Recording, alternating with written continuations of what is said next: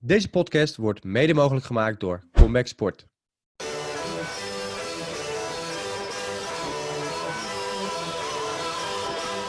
Welkom bij Practice What You Preach, de podcast van Michael Korrel en Benito Mai, waarin wij succesvolle en inspirerende atleten, ondernemers en specialisten vragen over hun weg naar de top en de levenslessen die zij ons kunnen meegeven op onze eigen missie naar succes. So let's start and be inspired. Onze gast van vandaag is mijn oude krachttrainer en mentor Sander Beenders. Sander is een specialist op het gebied van training, voeding en blessurebehandeling. Daarnaast runt hij een opleidingsinstituut genaamd Just Muscle Science. Sander is een belangrijke mentor in mijn carrière geweest. En dit is ook een grote reden waarom ik jullie graag zijn visie over verschillende fundamentele aspecten wil laten horen. Hey Son, ongelooflijk eh, welkom bij, ons, eh, bij onze podcast. En ehm, zeker met dit mooie weer eh, vinden we het erg fijn dat we met je kunnen, kunnen spreken. Nou, insgelijks.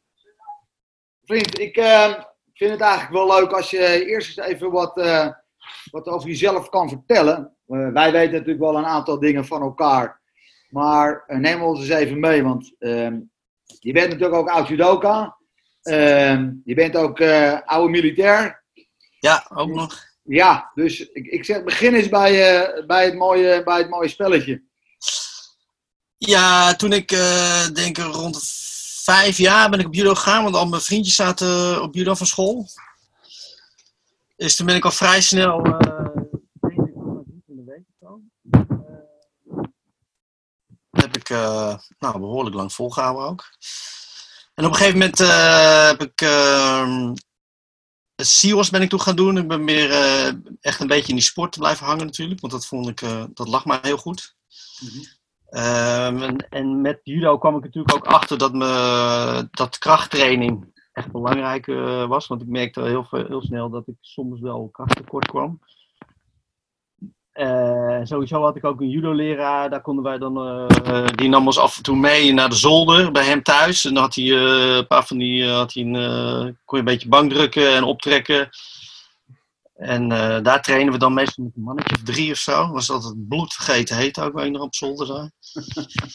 Dat was, was leuk altijd. Daar heb ik wel wat dingen geleerd, maar ja, dat was natuurlijk een beetje experimenteren allemaal. Het was niet echt gestructureerd, zo maakt ook niet uit. Maar, en, en je had natuurlijk toen ook nog geen, eh te weinig jongen waren niet, had ik ook nog geen internet. Dus ik kon ook niet even googlen hoe je, hoe je dingen doet of zo. En, eh, dus het was best wel moeilijk om eh, informatie te vergaren. Toen ben ik verdenken na het CIOS, of met- tijdens het CIOS was ik steeds, met judo bezig. Ben ik volgens mij één keer derde van Nederland geweest en één keer tweede. Ehm, en tijdens, tijdens de CIOS ben ik toen één keer tweede van Nederland geworden. Toen was ik volgens mij 20 of 22 of zo. Ehm, na het CIOS ben ik toen, wist ik niet precies wat ik wilde, maar ik wilde in ieder geval niet naar de ALO. Dat ik, ik had geen, eh, geen trek om op school en zo. Zijn, je, bent, je, bent, je, bent, je valt weg. Nu? Ja. Nee, ik zeg, eh, toen eh, tijdens CIOS, toen eh, wilde ik niet de ALO gaan doen daarna. Ik wilde in principe wel, wel doorleren, maar ik wist niet precies wat ik wilde. En, maar ik wilde in ieder geval niet op school gaan lesgeven. Dus ik dacht, nou, ik ga dan in militaire dienst. En eh, uiteindelijk wilde ik dan eh sportinstructeur worden daar. En eigenlijk wilde ik dan bij het KCT. Ik denk, want als je dan ergens bij gaat, dan moet je echt bij de echte mannen erin gaan. Logisch. Maar Logisch. tegen, dat, bij het KST en zo, dat verandert dat elke keer. Als ze niet genoeg mensen hebben, kan je rechtstreeks sol- solliciteren. En als ze niet genoeg mensen hebben, dan moet je eerst bij eh Corps Mariniers hebben gezeten of bij Luchtmobiel. Moet je twee jaar gediend hebben. Dus toen heb ik uiteindelijk voor Luchtmobiel eh, ben ik heen gegaan. En toen heb ik daar een tijd gezeten. Toen had ik gesolliciteerd bij de Marechaussee. En toen was ik aangenomen ook als sportinstructeur. Maar toen mocht ik dus van mijn commandant nog niet weg. Dus uiteindelijk had ik het een beetje gehad daar. Heb ik mijn contract uitgediend. Eh, had ik wat geld gespaard en toen ben ik, eh, ben ik gaan reizen. Dus ik, heb, eh, ik ben eerst met een vriend van mij naar Australië zijn ben ik een jaar geweest. Heb ik gewerkt. En, maar met name ging ik daarheen om een beetje te windsurfen en een beetje te ontspannen. Ah, Oh, dat, nou ken ik jou natuurlijk ook, vriend. Want voordat we natuurlijk al die, die, die, die, wereldreis van je gaan, gaan maken. Even, even terug, want je was wel, was je bij de luchtmobiel, was je sportinstructeur? Nee, nee, nee, ik was sniper, was ik daar. Sla, schutten lang afstand. Schutten lang afstand, weer. Ja. Dus, maar ik heb een mooie tijd gehad hoor, veel uh, geschoten en zo. En, was wel, uh, en die opleiding vond ik wel echt, uh, dat was wel echt gaaf. Die eerste zes maanden, maar dat weet jij waarschijnlijk ook van, uh, van jouw tijd. Dat was wel echt een mooie tijd. Maar als je dan eenmaal paraat komt, ja, dan was het, vond ik het toch wel even wat minder. Maar, hey, waarom ben je nou heb een mooie tijd Wat zeg je? Waarom ben je eigenlijk nooit sportinstructeur geworden?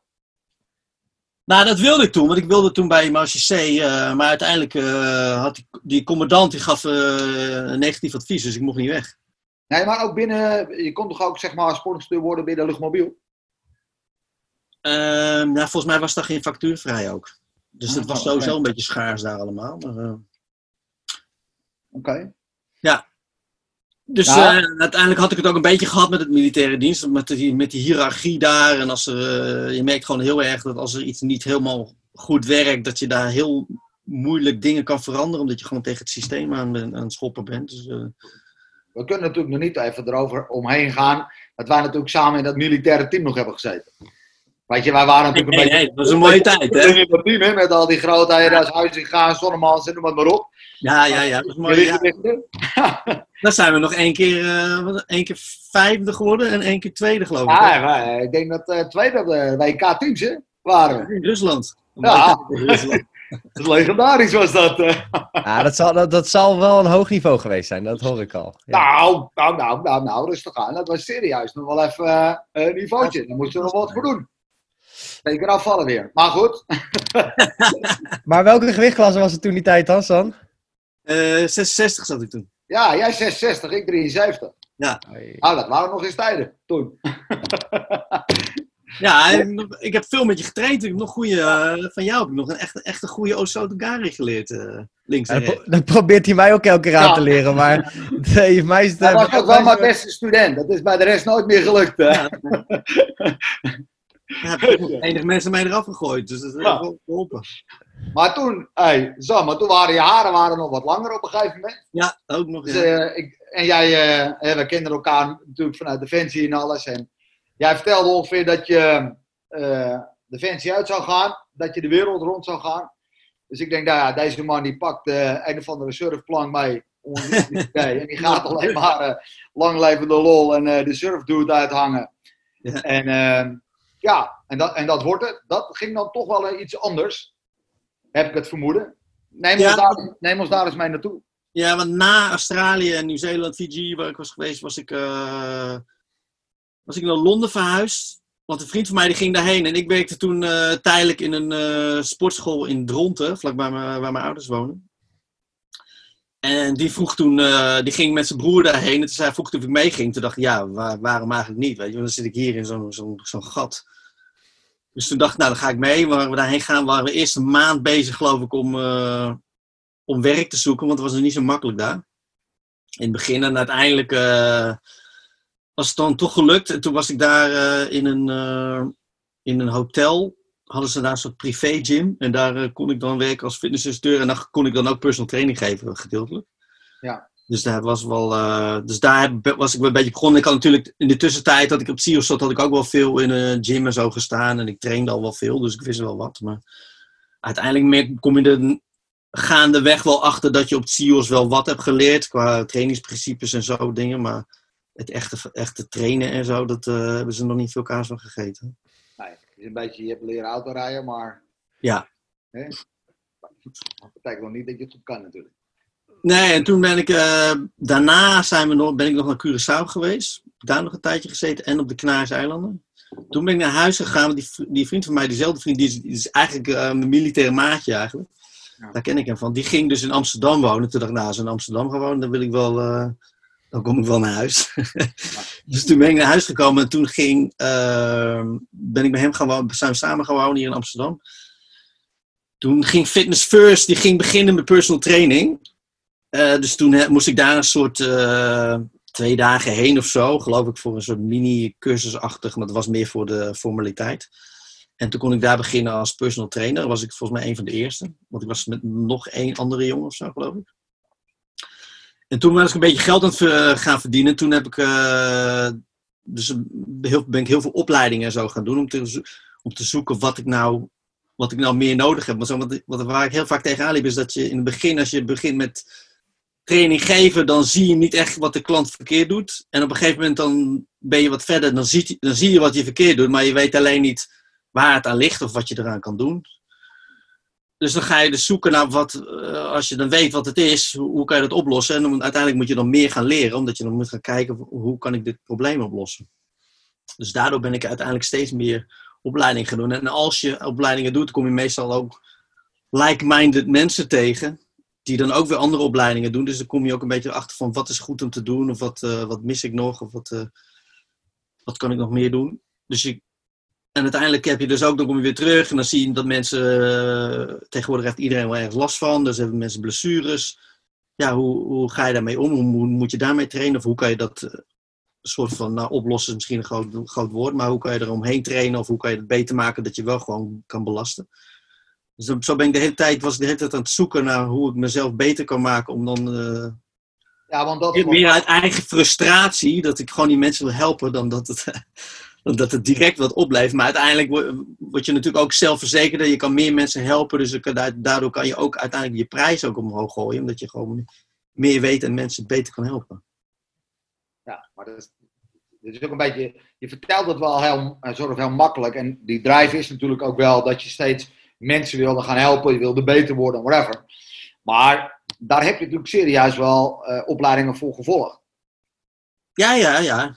Ja, maar, maar hoe, hoe, wat voor opleidingen heb je gevolgd en waarom die opleidingen? En weet je, want er zijn zoveel, zeker nu, hè, zijn er zoveel personal trainers, zal maar zeggen. In jouw tijd, toen jij zeg maar, volgens mij daarin begon, viel dat nog wel mee. Dus met je CEO's en een beetje goed uh, uh, het kunnen verkopen, zal maar zeggen, had je ook wel heel ver kunnen komen, denk ik. Uh, ja, ja, ja, als je een goede babbel hebt, dan kom je al ja, met alles heel ver. Maar maar dat was niet goed genoeg voor jou. Dus wat ben je toen gaan doen? Waar ben je heen gegaan? Nou, in, in, dienst, uh, in dienst heb ik toen, uh, kon je dan zeg maar gratis uh, studeren, dus dat was wel lekker. had ik, daar heb ik voedingsleer gestudeerd. Mm -hmm. Of gestudeerd, ik heb daar een cursus of zo voor gedaan.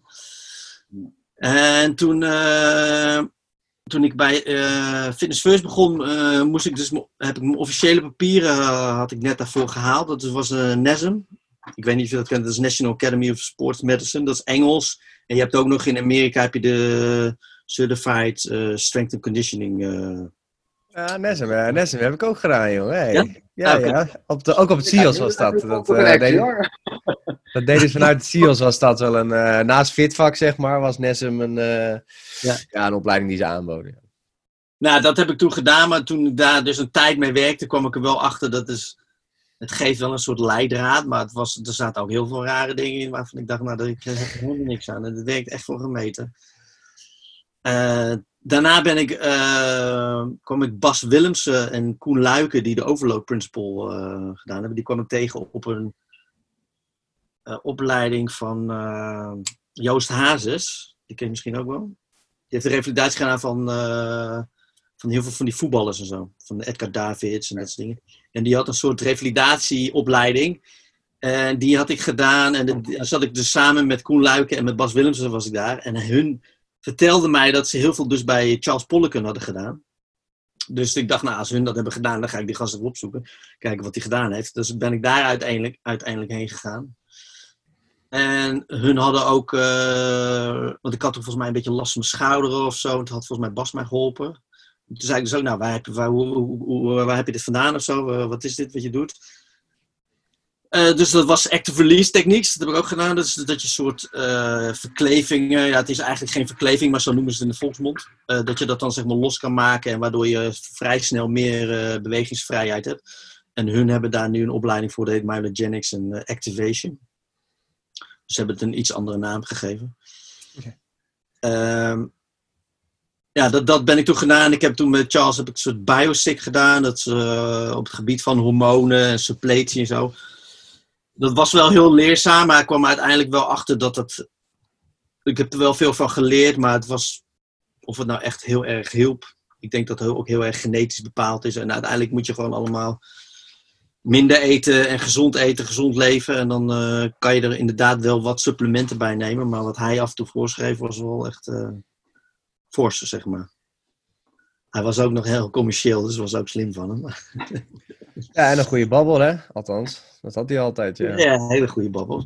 En daarna, ik heb ook nog... Uh, ja, uiteindelijk kwam ik natuurlijk ook achter als je met je klanten spreekt en je komt... Bij de ene is heel makkelijk te motiveren, de andere niet. Dus toen ben ik op een gegeven moment uh, gekeken uh, naar NLP-opleiding heb ik gedaan, een jaar lang. Vond ik ook super interessant om te doen. Ja. Uh, ik heb nog met Epke Zonderland voor de Spelen. die was, was die, hij was op televisie met een coach uit Amerika, Bob Cooley heet hij, dus een stretch guru. En die zag ik op televisie, toen dacht ik, wie is die gozer? Toen had ik hem opgezocht, toen heb ik hem een mail gestuurd. Uh, heb ik gevraagd of hij ook opleidingen uh, gaf en zo. En toen uh, was hij dus. Was hij dus daar in Heerenveen bij Epke. Toen ben ik daarheen gegaan. Heb ik daar eerst een week gezeten. toen heb ik een beetje gekeken wat hij allemaal deed en dat soort dingen. En toen ben ik daarna ben ik nog een keer een maand naar Amerika gegaan. Heb ik bij mijn huis gezeten.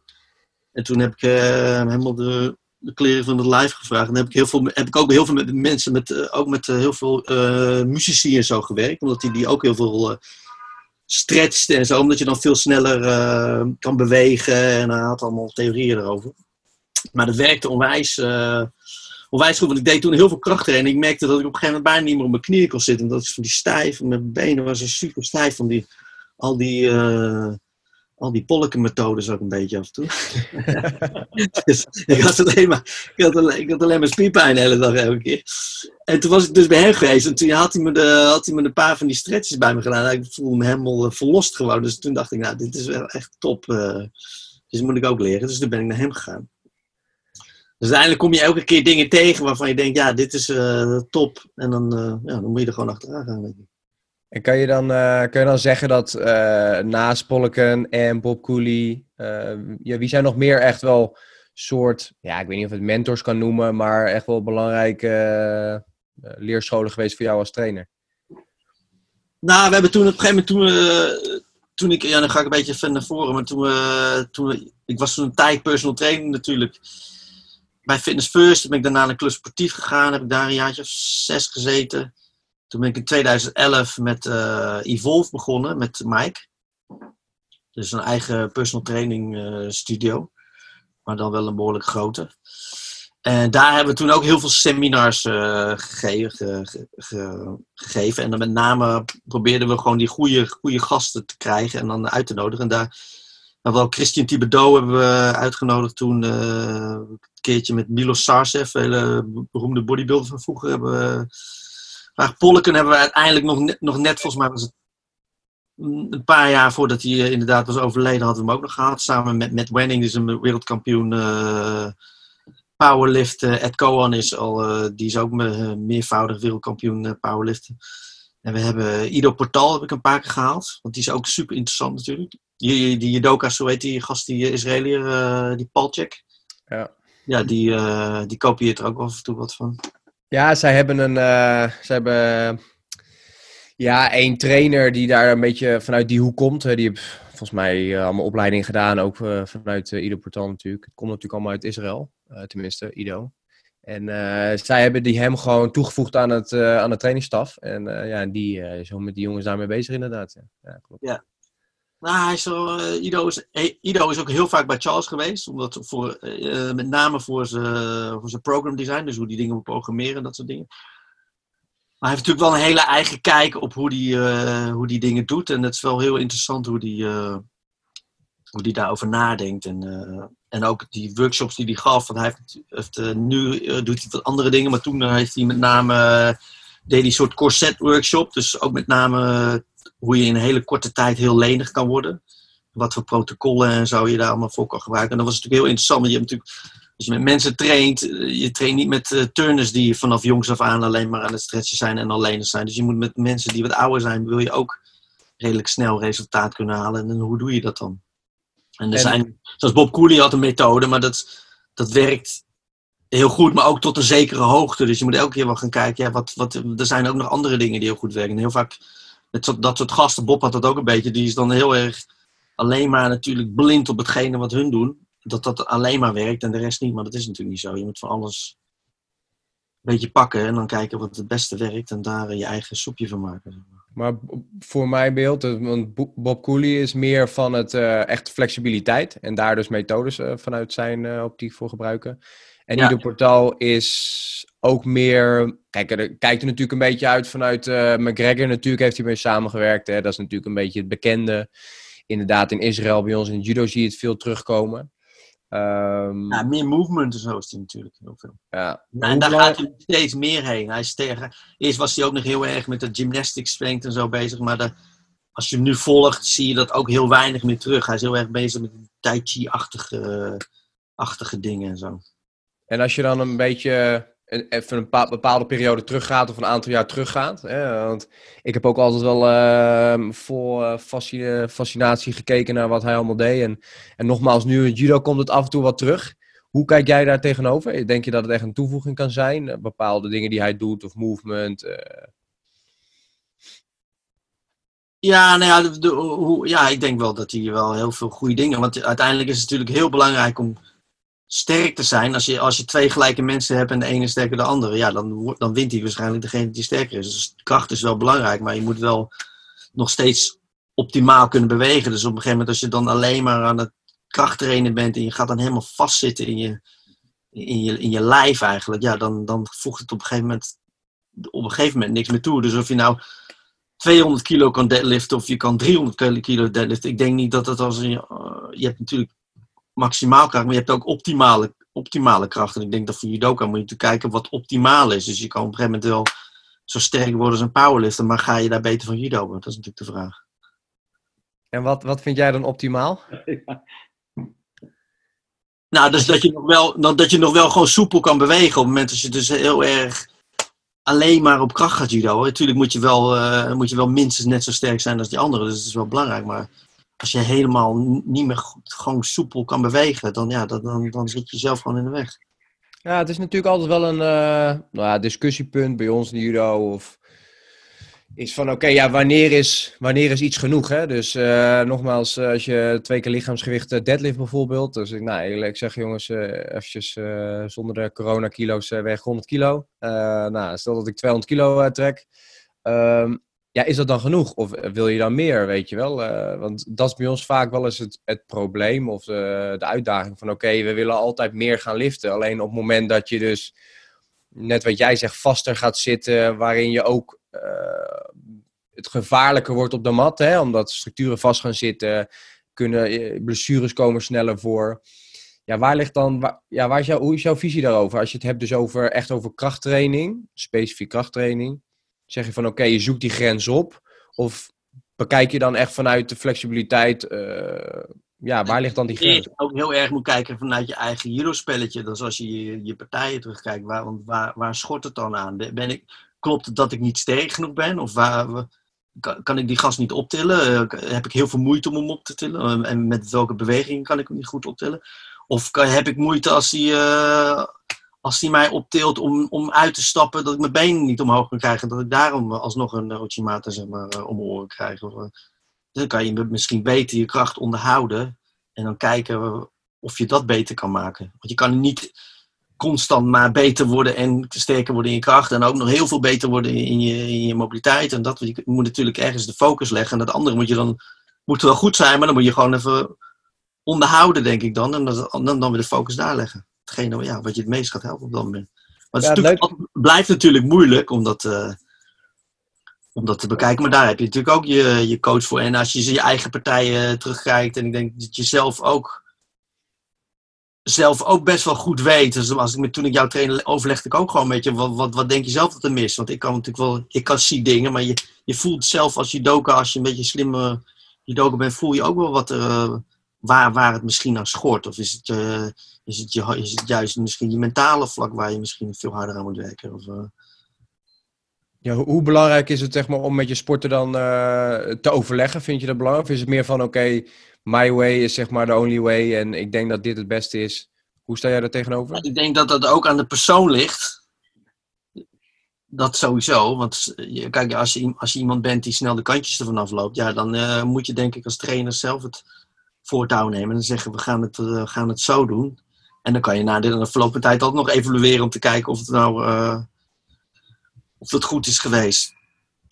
Ja, ik denk als je gewoon, als jij echt de Olympische Spelen wil halen, dan heb je vanuit jezelf natuurlijk ook een enorme drijf. En dan, uh, dan zie je zelf ook waar het, waar het aan schort. En of, of het kracht is, of dat het. Uh, of misschien moet je juist. Je moet wel sterk zijn, maar je wil ook misschien explosiever. Of juist moet je veel sneller zijn. Dus dan moet je misschien daar meer op trainen. En als je nou kijkt naar, net wat jij zegt ook, dat ieder ook voorheen uh, veel met de bodyweight oefeningen deed. Uh, ik vind dat zelf ook steeds interessanter worden. Want een uh, extern gewicht verplaatsen, ja, daar loop je gegeven moment ook een soort van tegen een plafond aan als sporter. Want ik ben geen powerlifter, maar ik ben een judoka.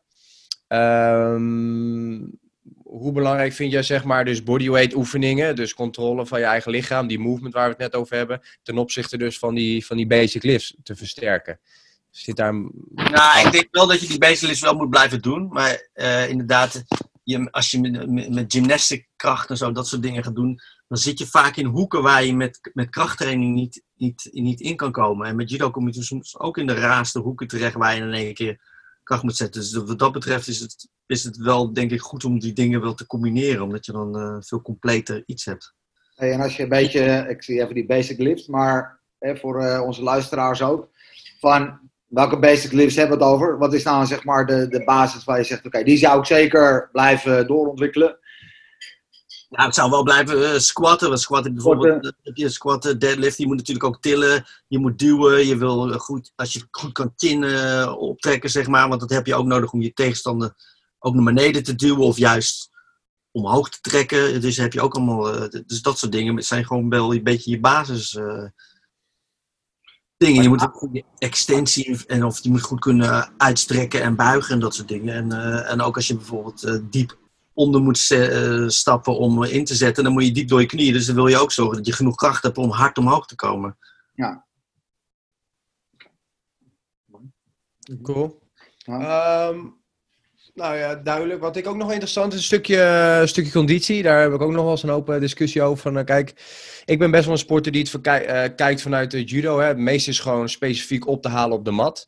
Uh, ik heb jou, wat jij ook altijd wel een soort van, ik weet niet of dat verkeerd zeg, maar fan was van een stukje circuittraining ook in de, in de krachttraining.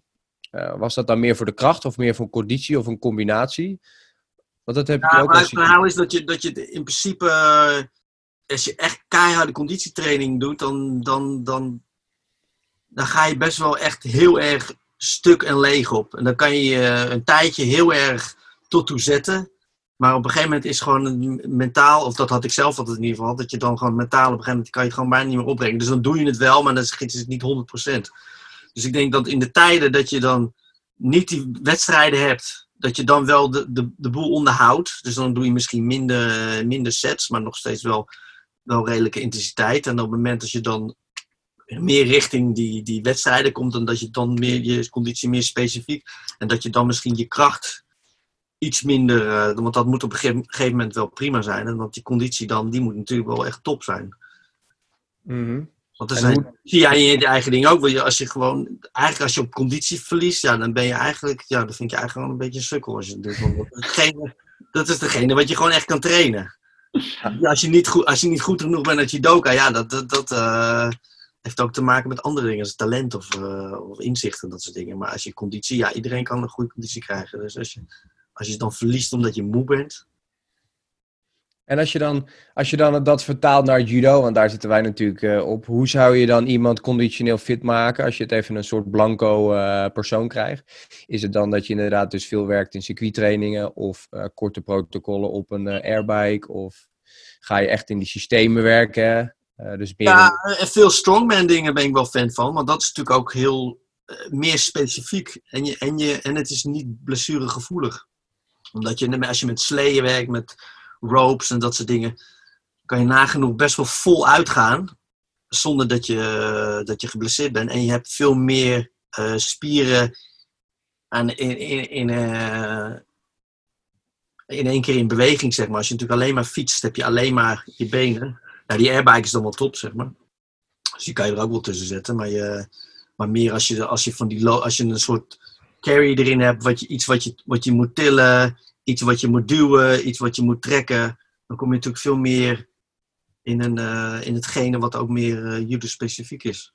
Dus ik denk dat je, dat je daar ook een beetje, en als je dan misschien vier, elke keer een soort van vier dingetjes bij elkaar zet, en dan kan je daarmee spelen met je, met je arbeid-rustverhouding elke keer. Maar die variatie, daar ben je wel fan van. Omdat je dus dan alles. Ook omdat judo natuurlijk ook niet uh, ja, recht toe recht aan is, zeg maar.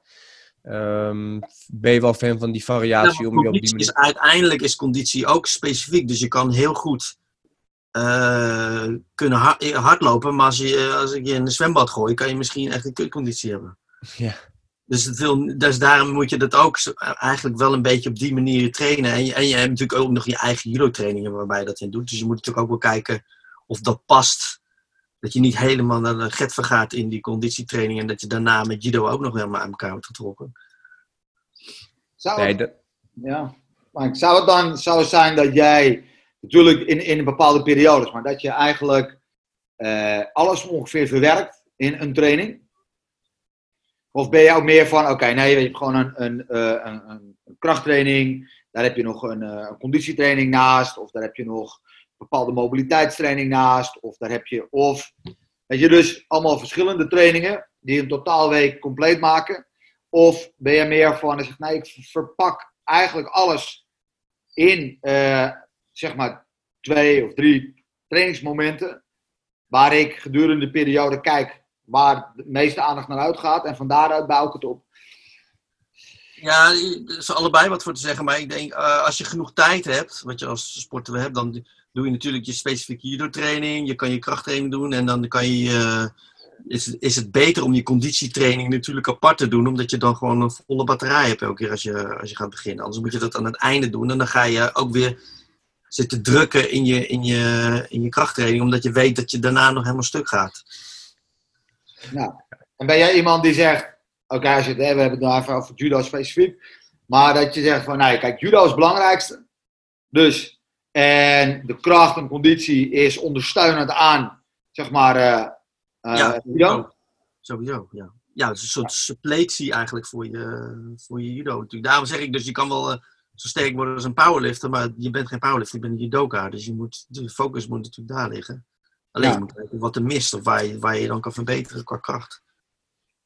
Ja, wat ik, wat ik ook altijd, altijd fascinerend uh, vond, is dat als je bijvoorbeeld geblesseerd bent en je kan dus niet de mat op, uh, maar je doet er alles aan om, je, om bijvoorbeeld je grip te versterken. Dus je gaat hangen, je gaat bepaalde werken met bepaalde judopak attributen, verzin het allemaal maar. En je denkt van nou, of je doet farmer walk, verzin het allemaal. En als je dan de mat opstapt, dan is dat ook weer zo'n aparte belasting, zo specifiek dan merk je echt dat krachttraining, conditietraining, al die variabelen, zeg maar, dus ondersteunend zijn aan de judo.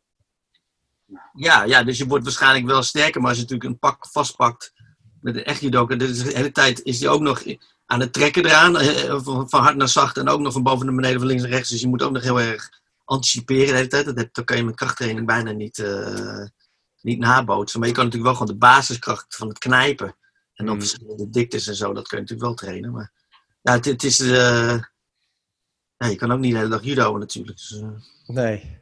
Nou ja, doen ze, doen ze in Japan. Ja, ja, dat doen ze in Japan, ja. ja. ja, dus af, af, en toe vraag je je ook wel eens af, wat, wat, is, wat moeten we eigenlijk doen? Moeten we niet gewoon de hele dag judo, weet je? Dus, uh, nou, ik denk ook dat... Deze uh, gasten natuurlijk ook zo'n grote pool waar ze uit putten, dat je op een gegeven moment ook, ja, dan komen ook de bedrijven. Ik denk dat als wij zo'n grote pool zouden hebben, dan dan komen ook de sterkste sowieso bovendrijven, dus ja. Hey, maar we verslaan ze nu toch, dus... Ja. Hè? Iets, iets. ik bedoel, je moet nou zo gaan jullie als Japanner. Dus, uh, want dan zijn ze toch allemaal veel beter. Nee, maar ik, ik geloof ook in dat uh, ook dat soort landen gewoon, uh, ja, anno nu zeg maar, meer, meer krachttraining doen dan uh, vroeger. Ja. ja. Zeker. Maar wat ik nog wel heel nieuwsgierig naar was, is wat voor judoka was jij vroeger? Ik, uh, Want we nou, even heel snel over jouw judo-carrière heen, maar ik ben toch wel niet. Wel, uh, een goede conditie, had ik sowieso. Dus ik was niet, eh, ik kon wel echt blijven gaan. Maar ik merkte gewoon wel dat ik qua. eh, in Nederland kon ik wel gewoon goed, wel goed meekomen. Maar eh, ik heb wel wel toernooien zo naar buiten gedraaid. En dan had ik af en toe, dan pakte ik iemand vast en dacht ik: Jezus Christus, dan ben jij sterk. Weet je, en ik denk, gast, wat moet ik met jou doen? Dan kan je niet eens bewegen. Weet je, dat. Ja, dus toen ben ik wel een beetje steeds meer. En je kan natuurlijk wel beetje proberen slim eruit te hielen en zo. Maar als iemand je echt vastzet op een gegeven moment, ja, dan eh, kan je wel blijven bewegen. Maar dan kan je zelf ook bijna niks doen. Je zit gewoon tegen een blok betonnen. En elke keer ook stond ik soms bij die weging. En dan dacht ik, nou, die gast die zit niet bij mij in die niet in staat is om de weegschaal. Dan denk ik, hoe kan die gast nou zo groot zijn? En dan bij mij heb ik dan zware botten of zo. Wat is dit? Ah, die ken ik wel, ja. Weet je, ah, die, zit- die op 73, ah, dat maakt niet uit. En dat je dan eh, sta je, eh, sta je op de mat en denk je, wat doet deze gast bij mij op de mat? Dat, eh, ja, dat, eh, dat, dat herken ik wel, ja. Dat je echt zo'n beetje dan... Ja, weet je, dan ben jij al... Ik doe maar 65 kilo in die tijd en dan ben je er ongeveer eh 64,9. En dan denk je, nou oké, netjes, mooi, top. En dan eh, echt zo'n klerenkast en whatever. En die gaat er ook op staan en die is gewoon, eh, nou ja, 65,0 precies. Ik, Oké, hoe, is het, hoe is het mogelijk? Maar met al die ja, we- met met al die kennis die je nu hebt, had je ook een betere judoka geworden? Geweest? Ja, moeilijk te zeggen. Ja, nou, ik was wel. Ik had wel eh, wat ik ook merkte is dat. eh, dat er met voeding en dat soort dingen. Is er gewoon echt. Met krachttraining. Was er, was er toen gewoon heel erg weinig begeleiding. En met name ook voeding. Want ik weet nog dat ik in militaire dienst. eh, ging ik toen van 66. Op een gegeven moment wilde ik overstappen naar 73. En toen kreeg ik van. Ik weet, ze, ik weet nog precies hoe die eruit ziet. Ik weet niet meer hoe die heette. Die stond volgens mij nog boven. Fred of zo. Die gast met die zwarte haar met die krulletjes. Een beetje vleespetje. En eh, die Van gaf de me militaire ploeg. wat zeg je? Van de militaire ploeg was dat. Maar die gaf me toen het dieet om aan te komen. En er stond dan allemaal, eh, allemaal, Brood.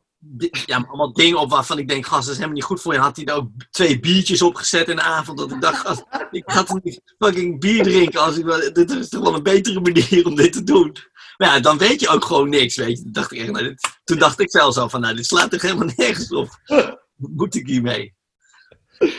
Maar of Maar- ik een betere die judo... Geen bier gedronken. Ja, dus. ja, juist wel. Daarom is hij niet zo sterk geworden. Ja, misschien kwam het omdat ik het altijd voor de training dronk. en niet- Ja, Hey, maar ik, vind het wel leuk, ik vind het wel leuk om door te stappen naar eh, een stukje voeding dan. Want ondertussen heb je natuurlijk een, eh, een stuk meer kennis dan, eh, ja, dan die twee biertjes. Ja. Hoe, eh, ja, hoe sta je er nu in? Hoe is nu jouw gedachte daarover? Is het volledig eh, clean of is het vegan? Of eh, hoe, ja, hoe is jouw visie daarover? Nou, sowieso eh, wel, wel redelijk clean, maar je, met, met, met, de, met de mensen die ik train, ja, dan, dan is dat. Dan probeer ik dat wel een, een, tijdelijke korte periode te doen, zodat ze al een beetje alle rotzooi eruit gooien, zodat ze ook weten hoe het is. Hoe, je, hoe goed je je kan voelen als je gewoon echt goed eet. Maar als je altijd alles ontneemt van iedereen, dan krijg je toch een beetje dat eh, duiveltje op je schouder. En uiteindelijk gaan ze toch overboord. Dus je kan beter eh, af en toe een beetje een gulle middenweg in, eh, in vinden. Dat je ze wel af en toe wat geeft. Maar niet heel erg rigide daarin constant in blijven. Want dan krijg je uiteindelijk toch weer een terugval. En dan leer je ook niet van hoe je daarmee moet omgaan. Want uiteindelijk als je weer stopt met je programma of met je eetdingen of zo. Dan wil je ook niet dat je weer helemaal terugvalt op je oude patroon. Je wil natuurlijk gewoon echt structureel beter gaan eten en, eh, en drinken. Dan, eh, Hey, benieuwd, hoe was de quote ook alweer? Leer, je, leer jij iemand vissen of geef je de visser een hengel? Wat is het? Ja, hard. Jezus, daar moet ik even nadenken. Maar, maar Maar, het, was, eh, het verhaal was, eh, je kan een man eh, een vis geven en hij heeft eten voor de dag. Je kan hem ook leren vissen en dan heeft hij eh, eten voor zijn leven. Ja, hoe, is jouw, hoe, hoe, sta jij er tegenover? Dus leer jij je klanten of eh, atleten, zeg maar, ehm, ja, wat dus goed is, om het maar even zo te zeggen, en wat ze, moeten, eh, wat ze, zou, wat ze keuzes zouden moeten, moeten maken? Of ben je echt iemand die dingen echt uitschrijft en iemand dus op die manier echt laat volgen? Na het begin schrijf ik het meestal wel uit. Maar ik leer ze wel vissen. Maar het, eh, maar het ligt ook een beetje aan degene wie diegene is. En hoe die, hoe die erin staat. Want sommige mensen zijn bijvoorbeeld heel druk. hebben helemaal geen tijd om over andere dingen na te denken. Willen het ook vaak niet. Dus die zeggen gewoon, zeg maar gewoon wat ik moet doen. En dan doe ik het. En dan, eh, en dan doen ze het. Maar uiteindelijk moeten ze er toch wel mee bezig. Dus ze leren er altijd wel van. En als je tijdens je training gewoon dingen blijft uitleggen waarom je bepaalde dingen doet, dan, komt dan komt het uiteindelijk wel binnen. Want ze gaan zelf ook beter eh, voelen dat ze zich beter gaan voelen en zo natuurlijk.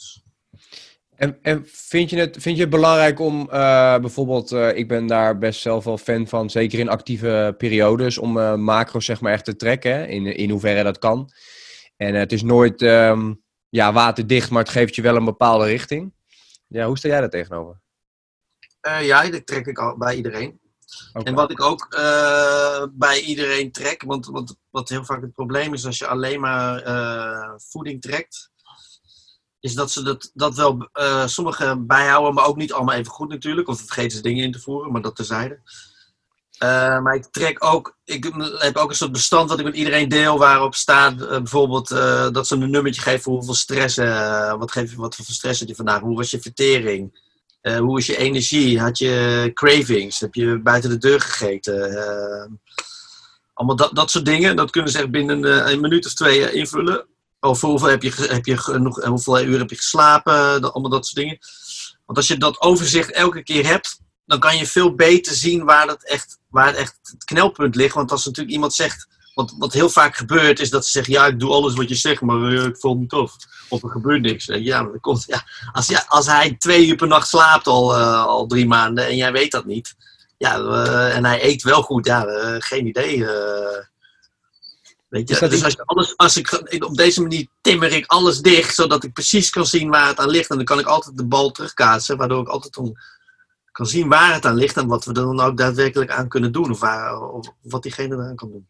Dus En je is niet- monitort voeding, je monitort slaap. eh, ja, energie, stress. ja. stress. Ja, Maar ook cravings, want je kan natuurlijk, eh, stel dat je low carb of zo doet. En iemand krijgt de hele tijd heel veel zin in eh, zoetigheid. Of ze hebben, je doet heel laag in je vetten en, iedereen, en ze krijgen heel erg zin in om vettig te eten. Dan weet je ook dat je misschien met je macro's een beetje moet gaan spelen, omdat, die, omdat het dus niet klopt. Want je, je kan wel een calorieëndoel zetten. En je, meestal zet ik een calorieëndoel en een proteïnegoal. En, daar, en met, die, met je vetten en je, en je koolhydraten, daar speel ik een beetje mee wat het, wat het beste bij diegene past, zeg maar. En dat monitoren, is dat, dat, is, dat is bijvoorbeeld ook met je klanten ook dagelijks? Ja. Ja, dat, krijg- dat, daar, eh, dan, dan laat ik ze elke dag bijhouden, ja. Tenminste Ja, wel als ze in zo'n tra- traject zitten, zeg maar. Op een gegeven moment laat ik het natuurlijk ook wel een beetje los. Want het- als je dat ook eh, je hele leven bij moet houden, is ook niet te doen. Maar in het begin, als ze echt... Komen ze natuurlijk ergens voor en dan willen ze dat bereiken. Dus dan wil ik ze wel helpen. Maar dan moet, je, moet ik wel informatie hebben natuurlijk om je te helpen. Anders weet je op een gegeven moment niet meer waar, je, eh, waar het aan ligt of waar je heen moet. Wat voor mensen begeleid je het meest? Wat voor mensen zijn het? Nou, op dit moment gewoon... dat ze willen afvallen of dat ze sterker willen. Ja, een aantal mensen wel die willen, eh, willen afvallen. Daar heb ik ook wel een aantal van. En eh, ook eh, wel gewoon zakenmensen die gewoon fit willen blijven en nog wel krachtdoelen en dat soort dingen. Dus ik probeer wel elke keer een soort doel te stellen. Ook voor, als, voor jezelf als trainer is dat fijn, omdat je op een gegeven moment anders maar een beetje, eh, ja, dan ben je een beetje eh, aan het trainen. Hou ze bezig, zeg maar, noemen ze dat in, dienst. Maar, eh, Dus, ja. maar je wil wel een, een, een doel zoeken om, om, om, om te, te halen, zeg maar. Ik heb ehm, natuurlijk al, ik ken je al een tijdje, ehm, altijd de, de, de vraag je willen stellen van hoe kan het dat iemand met zoveel kennis en zoveel eh een drive ook heeft, nooit met de allerbeste in een bepaalde sport is gaan werken.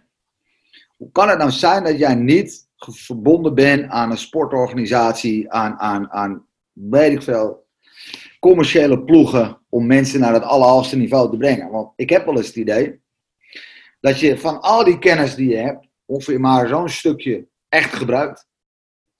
Ja, En- nou, op, een gegeven, op een gegeven moment ga je wel merken dat als je eh, bepaalde opleidingen doet, dat, dat daarmee eh, doe ik nu ook wel eh, een heel stuk minder. Maar je moet natuurlijk op een gegeven moment wel gaan kijken van wat ga ik hiermee doen en kan ik dit toepassen op hetgene met wie ik werk. Ja, Dus daar liep ik op een gegeven moment ook wel een beetje, want dat heb ik met, met Charles heb je dat natuurlijk.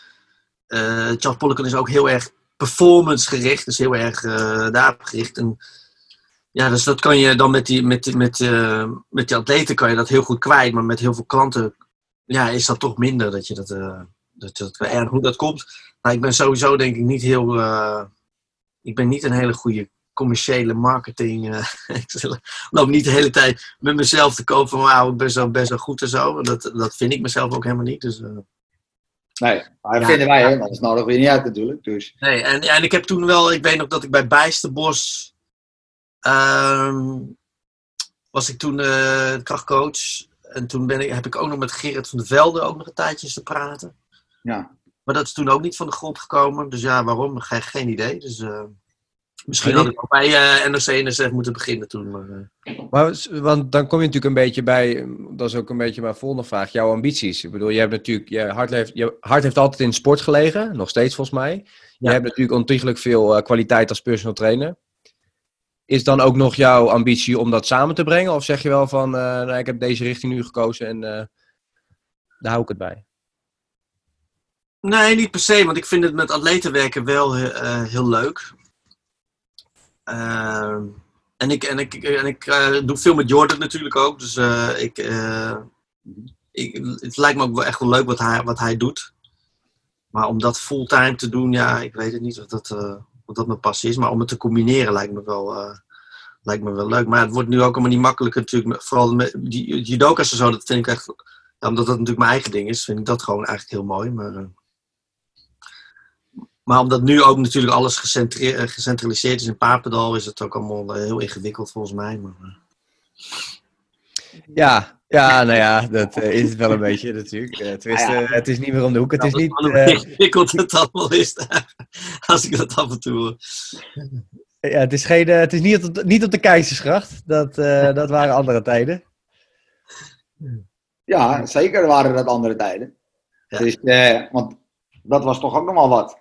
Ik had er met Mike ook wel eens over. Dat ik zeg van ja, ik vind het ook wel knap dat iemand, zeg maar. Um, dan zou ik keus maken om dus op de Keizersgracht, daar in Amsterdam, de hartje Amsterdam, uh, een personal uh, instituut zeg maar, te beginnen. Ik bedoel, je hebt genoeg ervaring eromheen allemaal gedaan. Maar je had ook gewoon van rustig vanuit een, uh, vanuit een, een, een hoe zeg je dat, zo'n garage kunnen gaan starten en noem het maar op. Ja. Maar jij gaat gewoon met je maat daar in, in Hartje Amsterdam beginnen. Ja, ik ging vol in. Ging, ja. ik dacht, ik wil het één keer doen en dan ga ik, ik ga er nu gewoon vol in. En als het lukt, dan lukt het. En als het niet lukt, ja, dan ging ik ook heel goed nat. Want ik zat natuurlijk ook, uh, want we waren een FOF, dus ik zat er ook privé in. Dus. Ja. Maar daardoor krijg je natuurlijk ook wel, omdat de druk heel hoog is, krijg je natuurlijk ook meer drive. Nog, is het nog belangrijker om te laten slagen. Dus ga je, moet je gewoon nog harder werken. Ja. De, dus zo'n coronatijd, dat hadden we er niet overheen moeten hebben natuurlijk. Want dat is voor niemand goed. Maar uh, uiteindelijk uh, is het toch allemaal uh, goed, uh, goed afgelopen. Ja, ja. Jullie, ja want jullie zijn uiteindelijk hebben jullie natuurlijk die gym opgedoekt. Om het, ik weet niet of ik het zo kan noemen, maar. nee, dit, we, we, werden benaderd door Ultimate Performance en die wilden het graag van ons kopen. En we hebben altijd wel in het begin gezegd dat we, het, dat we misschien twee vestigingen of zo wilden en dat we het dan misschien wilden verkopen. Maar Nick die had mij contact en die uh, zocht nog een uh, locatie in Amsterdam en die wilde misschien voor ons overnemen. Dus. En, het liep, en het liep natuurlijk wel goed, uh, maar ik merkte wel, ik kreeg niet heel veel energie ervan, want ik, ik ben wel echt, een, ik vind het heel leuk om training te geven en, en trainers op te leiden en dat soort dingen. Ja. Maar om de hele tijd dingen te managen en brandjes te blussen en zo, dat wil ik echt helemaal, ik dacht, nou dit, dit is niet voor mij. En Mike, Mike is hetzelfde, Mike is ook een vakfreak, maar dat is ook geen, uh, is ook geen manager net als ik. En dat was eigenlijk al bekend, want bij de Rabobank weet ik nog dat we een test hadden gedaan waar allebei uitkwam dat we geen, geen managers waren. Toen dacht ja, maar ja, dus we gaan het toch doen. Maar uiteindelijk kwam er toch uit achter dat het dan, als het niet je ding is, dat dat heel veel energie kost elke keer ook. En dat je daar ook tegenaan loopt tijdens, je, tijdens het werk en zo. Hey, zit je nu beter op je plek? Want uh, je was toen ook al heel erg bezig om je kennis te delen met, uh, met de instructeurs die je daar had. En dat heb je nu uh, weer een stukje, nu opleiding, waar je dus je kennis wil gaan delen. Is dat eigenlijk je meester je hart en ziel waar het naar uitgaat? Mensen beter maken? Ja, ik vind wel, ja, sowieso, ik vind het leuk om mensen beter te maken. Dus of het nou met trainen is of met trainers beter te maken. Ja, dat vind ik wel echt heel leuk, ja. Maar ik wil nog wel een keer een, uh, ben ik nu een beetje me aan het uitzoeken om misschien een studio wel neer te zetten. Maar dan in een, meer in de, in vorm van een maatschap. Want wat het probleem is met die studio's, en dat zie je overal hier in, uh, in Amsterdam, dat is dat ze allemaal. Ze beginnen een, een, een, studio en dan ga je allemaal trainers inhuren of je gaat ze als freelancer laten werken. Maar je moet natuurlijk altijd een piece van de piece of the pie pakken, want je, moet natuurlijk, je hebt heel veel overhead, je hebt al die kosten allemaal.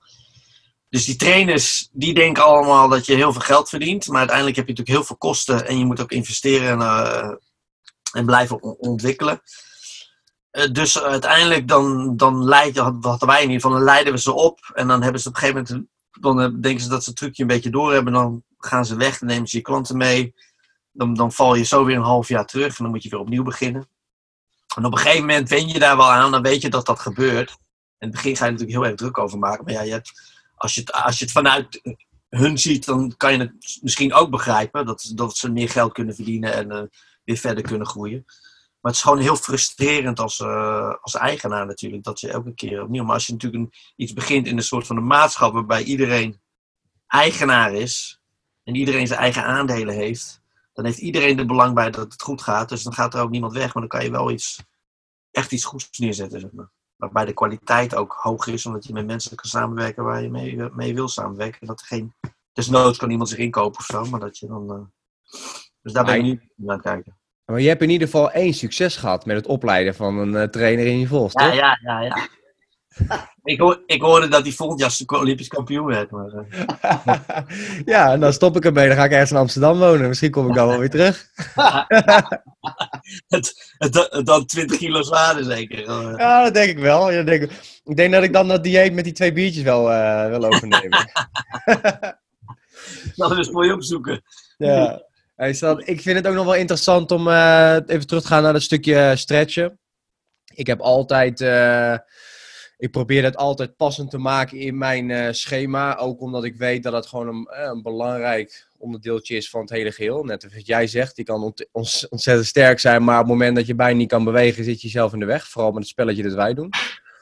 Um, en ik heb jou ooit, dat is altijd bij me blijven hangen, is dat je zegt van je kan beter tien keer per week bijvoorbeeld uh, stretchen, om het maar eventjes zo te noemen, dan één keer in de week. dat is een uitspraak die je wel eens hebt gedaan bijvoorbeeld. En ja, hoe denk jij als, een, als je dan een sporter van mij kijkt, of, of in ieder geval voor judoka of andere sporters, uh, hoe zou je dat aanpakken als je het hebt over mobiliteit, flexibiliteit, stretching, et cetera? Nou, ik vind dat ze wat dat betreft doen ze dat ook wel uh, goed in, in turnen en zo daar gebruiken ze het ook. Wat ze ook daar veel doen is met, met, uh, met training zelf. Maar dat kan je natuurlijk ook met de krachttraining doen. Dus dat je bijvoorbeeld een oefening doet. En dan als je in je rust zit, dat je dan. En vooral als je echt op, op kracht traint, dan zijn je rustperiodes over het algemeen lang. Dus dat je in die tussentijd zeg maar uh, een stretch doet. Of uh, dat je het op die manier. Je moet gewoon ook frequent inderdaad stretchen. Één keer in de week. Dus net als dat je één keer in de week je biceps traint, dan wordt die ook vaak niet echt veel groter van. Dus je moet, als je wat frequenter stretcht, met stretchen merk ik sowieso dat je, als je wat vaker doet, dat, dat, dat je daar meer progressie in maakt. Dus als je dat inderdaad of met je krachttraining tussendoor doet, of dat je aan je eind van je judo-trainingen nog even rekt. Want je, je, hebt de verschillende manieren. Je kan dus bijvoorbeeld na je training zou je gewoon uh, statisch kunnen rekken. Waardoor, eigenlijk, waardoor je eigenlijk niet meer vermoeidheid krijgt. Waardoor je zenuwstelsel eigenlijk rustiger wordt. Dus je, dus je komt dan ook weer s'avonds makkelijker bijvoorbeeld in slaap. En je kan tijdens je, je krachttraining zou je meer uh, dynamische stretches en zo kunnen. Je kan ook verschillende stretches allemaal gebruiken. Zodat je, de, dat je, de ook, dat je ook verschillende impulsen krijgt voor je lijf natuurlijk. Want statische stretches zitten weer op andere gebieden dan daarna dynamisch en dat soort dingen. Dus, ja.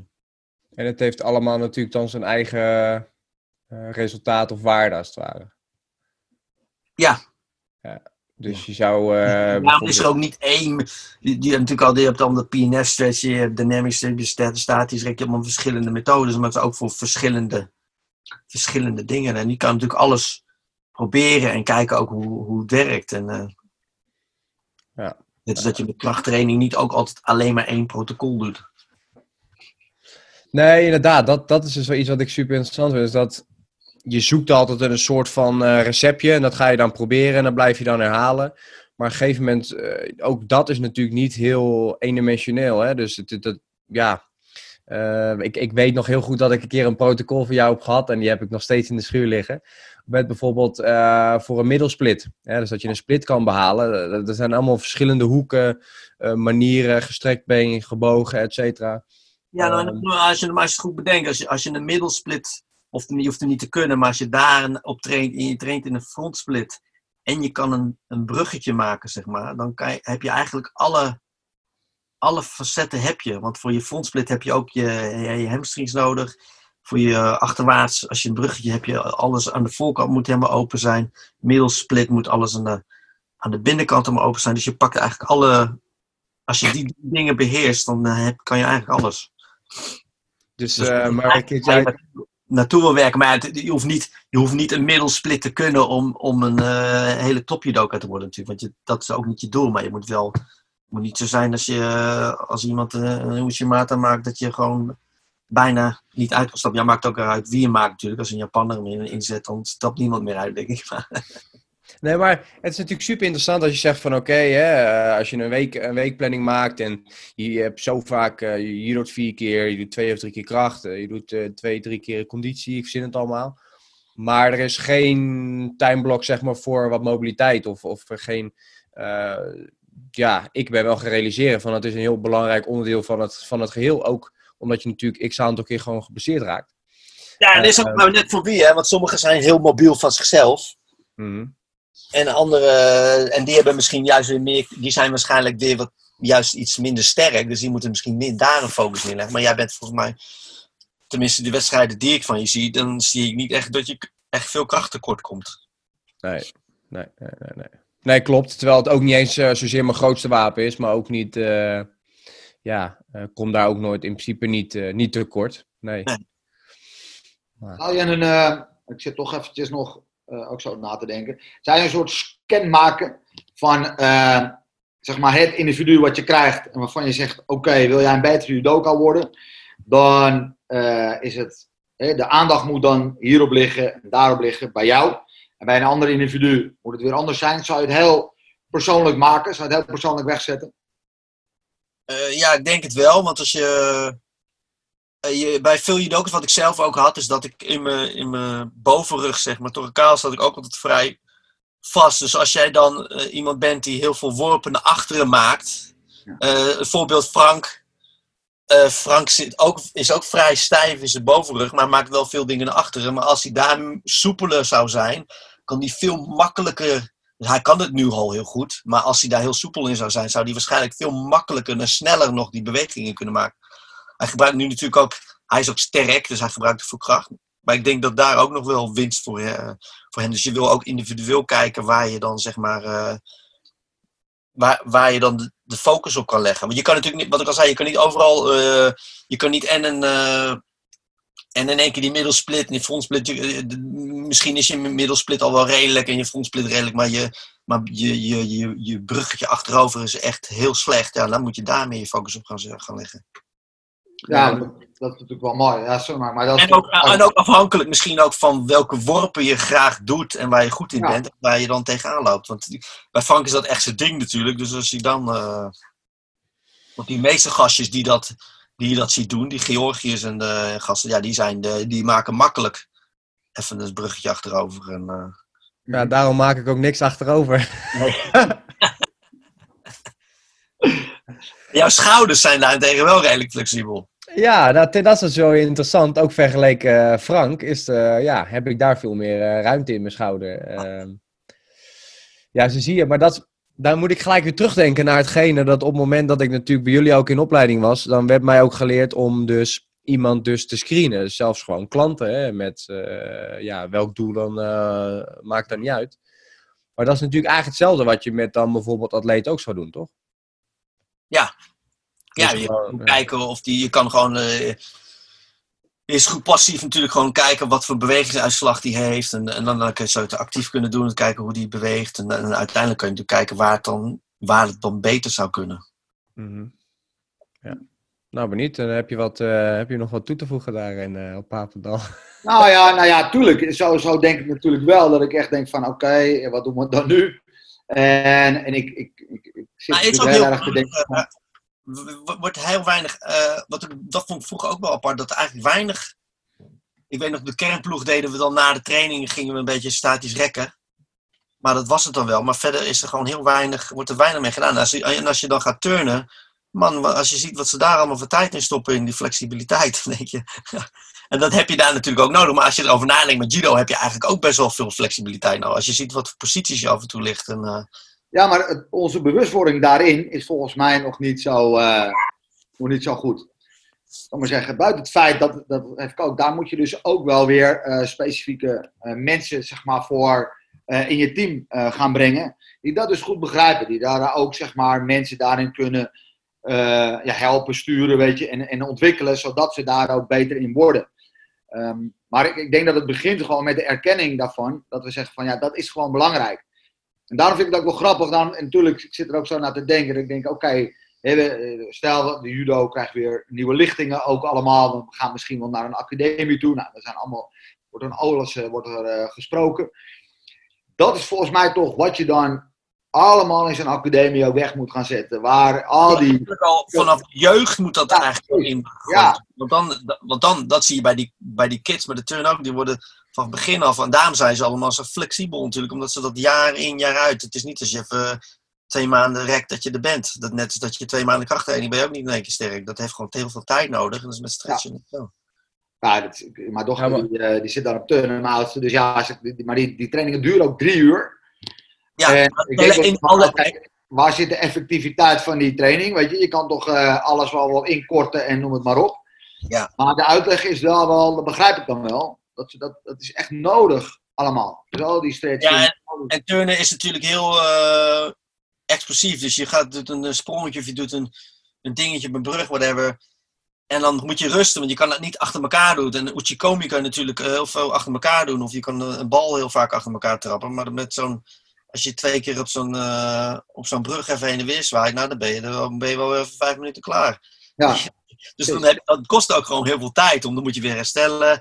Nou, dan ga je even een beetje rekken en dan ga je nog een keertje proberen. Dus dat, daarom duurt die training ook, training ook allemaal zo lang natuurlijk. Ja, precies. Maar... Nou, ik hoor het al. Ja, we moeten ook, wel, moet wel, wel, wel, gaan kijken, want je kan natuurlijk wel, je moet wel, je kan niet alleen maar meer, meer, meer, meer, meer. Dus je moet dan kijken waar je misschien uh, wat kan snijden en wat erbij uh, kan doen. Nou ja, ik, nogmaals, als je dus het doel natuurlijk niet is... Kijk, als je mensen gaat opleiden, dan zal niet gelijk het doel zijn te presteren. Je brengt ze ergens naartoe, daar waar ze zeg maar volmaakt atleet maar, hè, aflevert, uh, op alle fronten. En dan komt het in een fase dat het echt om presteren gaat. Dus als je in die frontfase echt dat atletisch vermogen op al die fronten kan maken, hè, dus ja, dan denk ik wel dat je uiteindelijk betere aflevert. Ja.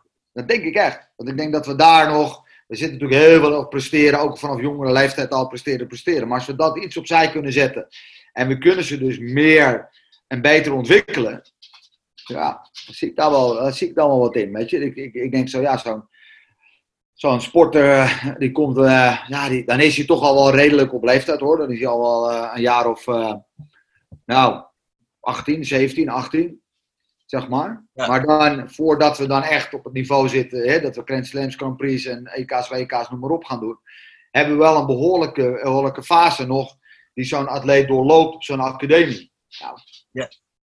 ja, dan kan je wel in aanslag uh, Ja, ik denk dat daar uh, toch uh, nog heel veel te bereiken is dan. Maar is er, is er geen vacature meer?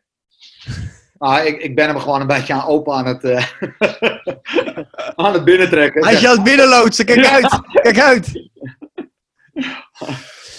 hey, um, San, ik zou nog heel graag uh, even een, uh, een, uitleg willen over ja, dus je nieuwe project, Just Muscle Science. Uh, ik heb gezien dat jullie ja, een opleidingeninstituut opnieuw zijn, of opnieuw zijn begonnen. Ja. ik heb natuurlijk zelf ook opleidingen van jou gehad, of in ieder geval, jij bent mijn mentor geweest voor een lange tijd. Ja, wat, hoe is dat initiatief begonnen en wat, wat is jullie doel daarmee? Nou, we willen in ieder geval, de, uh, het is heel, wel praktisch heel erg gericht. Dus we willen uh, trainers in de praktijk gewoon echt beter maken.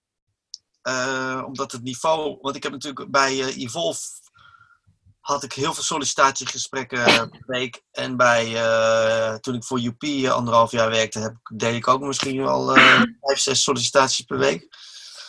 Dus ik weet wel een beetje wat het niveau is. Uh, omdat we ook casussen lieten maken. Dus ze moesten alles opschrijven hoe ze allemaal dingen deden. Ja, dus dan merk je gewoon dat, het, dat mensen niet genoeg nadenken over waarom ze bepaalde dingen doen. En dat willen we nu uh, met deze opleiding gewoon veel duidelijker en veel meer geven en veel meer handvaten geven hoe je, hoe je nou bepaalde dingen maakt. Dus we zijn nu bezig met die. Uh, we hebben zo'n vetlos seminar gegeven. We willen nog uh, hypertrofie doen. We willen ook nog een soort program design uh, ding doen met periodiseren. Want er, in Nederland denk ik dat er maar heel weinig mensen zijn die weten hoe je precies moet periodiseren. Of hoe je dat überhaupt zou moeten aanpakken. En uh, we willen ook nog een soort seminar met voeding gaan doen. Maar dan moet, moet het nog behoorlijk wat uitwerken. Dus dat gaan we nog even wachten. Maar genoeg, genoeg om over na te denken. En wanneer, wanneer kunnen we de volgende ja, opleiding zeg maar dan uh, verwachten? Of, uh, want dingen ja, gaan natuurlijk weer open nu. In oktober willen we weer willen we de eerste weer erin gooien. Want we wilden ook even die corona afwachten wat er gaat gebeuren. Al die trainers moeten natuurlijk eerst een beetje aan het werk gaan, zodat ze weer wat geld te besteden hebben. ja, dat is ook wel nuttig, ja. Is, ja. is het animo voor? Is, dat, is, is, is, uh, is de gretigheid vanuit uh, de personal trainers om beter te worden? Jij was zo. Maar is het een beetje wat je merkt ook? Het zijn er altijd wel natuurlijk. Maar uh, nou, ik vond het, toen ik al die opleiding deed, vond ik dat het, heel, dat het in Nederland uh, echt slecht was altijd. Want als wij bijvoorbeeld uh, workshops deden, of we lieten hele goede trainers overkomen, dan zat de helft van de klas altijd vol met buitenlanders. Of, of meer dan de helft. En dan, en dan waren er altijd een paar Nederlanders die, die er waren. En wat het dan is, ik weet het niet. Misschien heeft het ook met de taal te maken. Sommige mensen toch moeilijk Engels en zo uh, kunnen verstaan of uh, zich er niet comfortabel mee voelen. Ik weet het niet. Of dat ze het er gewoon niet voor over hebben. Want er zijn natuurlijk ook heel veel trainers die denken, ja, ik verdien mijn geld en uh, het gaat prima, dus waarom moet ik nog meer doen om, om hetzelfde te blijven verdienen? Dus, ja. ja. Cool. Ik zat nog wel, ja. Ja, wat ik, ja, het ene vak nog, maar dat is meer een beetje waar ik naar zou zitten denken. Dat ik denk van ja, weet je, zoals nu ook, dat we heel veel dingen online doen. denk ik van ja, weet je, Waarom zet je het online niet weg? Ja, dat willen we uiteindelijk ook wel doen. Maar je moet het eerst goed, goed hebben staan en een aantal keer hebben gedaan. Dan weet je waar, weet je, waar, weet je de, de knelpunten liggen. En dan kan je daarna zou je het op, goed op kunnen nemen. En dan kan je het in één keer goed wegzetten. Maar als je dat heel vroeg in het beginstadium gaat doen, nou dan ga je het wegzetten. En dan is het half gebakken. Dat moet ik niet. En sowieso merk ik, ik vond zelf ook wel, je kan, ik heb ook wel dingen online gedaan. Maar als je toch ergens heen gaat en je hebt hands-on en je, wordt daar gecorrigeerd en zo, dan leer je toch altijd wel. Daar leer je gewoon meer van. Net als dat je, je moet natuurlijk dingen zien en je moet, het, je moet het horen, maar je moet het ook voelen. Dus als je het natuurlijk, als je het doet, dan voel je het en je kan het zien en horen, dan leer je het gewoon het beste. Ja. ja jij bent gewoon meer van de, van de praktijk en minder van de marketing, denk ik. Eh? Precies. Waar is de vak vanavond gewoon? Ja. Hey, hey dan, um, ja, we lopen een beetje op het einde, denk ik. Althans, we zouden dit nog uh, uren kunnen doen. Maar uh, ik denk dat iedereen dan op een gegeven moment na drie uur gewoon stopt met luisteren. Want dan zijn ze al zat, denk ik. Hey, wij uh, sluiten altijd af eigenlijk met een, met een tweetal vragen. En de eerste is eigenlijk of je een boekentip hebt. Dus een, een, goed boek die voor jou van invloed is geweest tijdens jouw carrière als krachttrainer. Die je zou aanraden aan iedereen die kijkt of luistert. Um, goed boek. Ja, er zijn heel veel goede boeken. Uh, ik vind boeken van Charles vond ik altijd wel goed. Uh, die geven wel veel uh, structuur en veel. Hij heeft veel, veel boeken geschreven. Ik weet niet of ze nog heel veel. de, de Polygon Group heeft een paar goede, goede boeken over, over training. Ehm, qua voeding uh, is best wel lastig. Je, leest natuurlijk heel veel dingen, maar je moet natuurlijk ook uiteindelijk een beetje je eigen draai eraan geven. Want er zijn natuurlijk wel eh, veel opleidingen en heel veel boeken. Ehm, ja, wat dan meer? Ik heb er heel veel in mijn boekenkast staan, maar ik zou het zo niet even opkomen. Nou ja, het Maar je kan kennis goed. namen al, hè? Je hebt al van een aantal namen die je natuurlijk al een beetje voorbij hebt. eh, Nou, ik weet natuurlijk ook, wat- net je zegt, Bob. Cooley heeft natuurlijk ook een boek. Dat is Ja. wat jij ook natuurlijk Ja. zei. Best wel eh, een. Zijn boek is niet zo. Ik vind zijn boek een beetje vaag, maar het is wel. eh, het legt wel een beetje het principe uit wat hij doet. Oké. Nou, dan houden we toch gewoon met Polleken. Ja. Moet niet moeilijker maken dan het is, hè? Nee, nee, dat is waar. Nou, Benita, dat is de laatste voor jou. Ja, eh, de laatste vraag Sam, die we altijd hebben is: ehm, of je nog een ehm, levensles voor ons hebt en voor onze kijkers, die jij eh, onze kijkers wil, wil meegeven? Heb je nog een ja, wijze les? Eh, en ik zelf, als ik dan even zo mag ingeven bij je. Wat, wat is jouw le- levensles dan? Of jouw. eh, Oh, nou, op het einde gaat hij ineens vragen stellen. Ja, Ja, zet Ja, ik heb altijd, weet je, en dat is, don't, eh, don't die with dreams, maar eh, die with memories. Dus dat, dat, Mooi, mooi, mooi, mooi, mooi. durf, durf te leven. Weet je, hou, durf niet alleen maar, houd niet bij dromen en denken bij jezelf van, ik zou wel dit of dit een keer gedaan willen hebben. Of ik zou en zou heel graag zus of zo willen doen. Maar ga het doen. En, en oké, ja, Sam, dat weten we ook. Dan ga je af en toe wel eens op je werk. Maar dan maak je zoveel mooie dingen onderweg, maak je mee. En dat ja, verrijk je als mens. Eh, en dat uiteindelijk levert dat ook iets, iets moois op. Eh, dus dat is, dat is wel een beetje een soort levensles die ik heb. Dus ehm, ja, durf te leven. Ja, ik denk dat, daar sluit ik me volledig aan. Ik denk dat, je, dat het heel belangrijk is dat je de dingen moet doen waar je energie van krijgt. Want dat, dat heb ik ook wel nog geleerd. Dat, dat je dus dat je zo'n tent begint, maar dat je dan uiteindelijk tegen dingen aanloopt. Waar, waarom, eh, waarom, waarom doe ik dit? Waarom, waarom, waarom wil, ik, wil ik dit wel echt? Ja. Dus uiteindelijk heb je het verkocht en dan ga je gewoon, eh, weet je, kan je, heb je weer een beetje ruimte om na te denken, zodat je echt kan denken van ja, wat, wat wil ik nou echt? Wat, wat, waar krijg ik energie van? En dat moet, dat, ik denk dat je dat ook moet gaan doen, want daar ben je vaak ook het beste in. En, en daar ben je ook het meeste energie van. Mooi. Ja. Helemaal Top. mooi. Helemaal top. Nou, goeie afsluiten, dacht ik zo. Zeker. Son, Oké. dankjewel. Dank voor je effort. Later. Later. Ben je geïnspireerd en wil je meer weten over ons en onze gasten? Abonneer je dan op deze podcast. Later!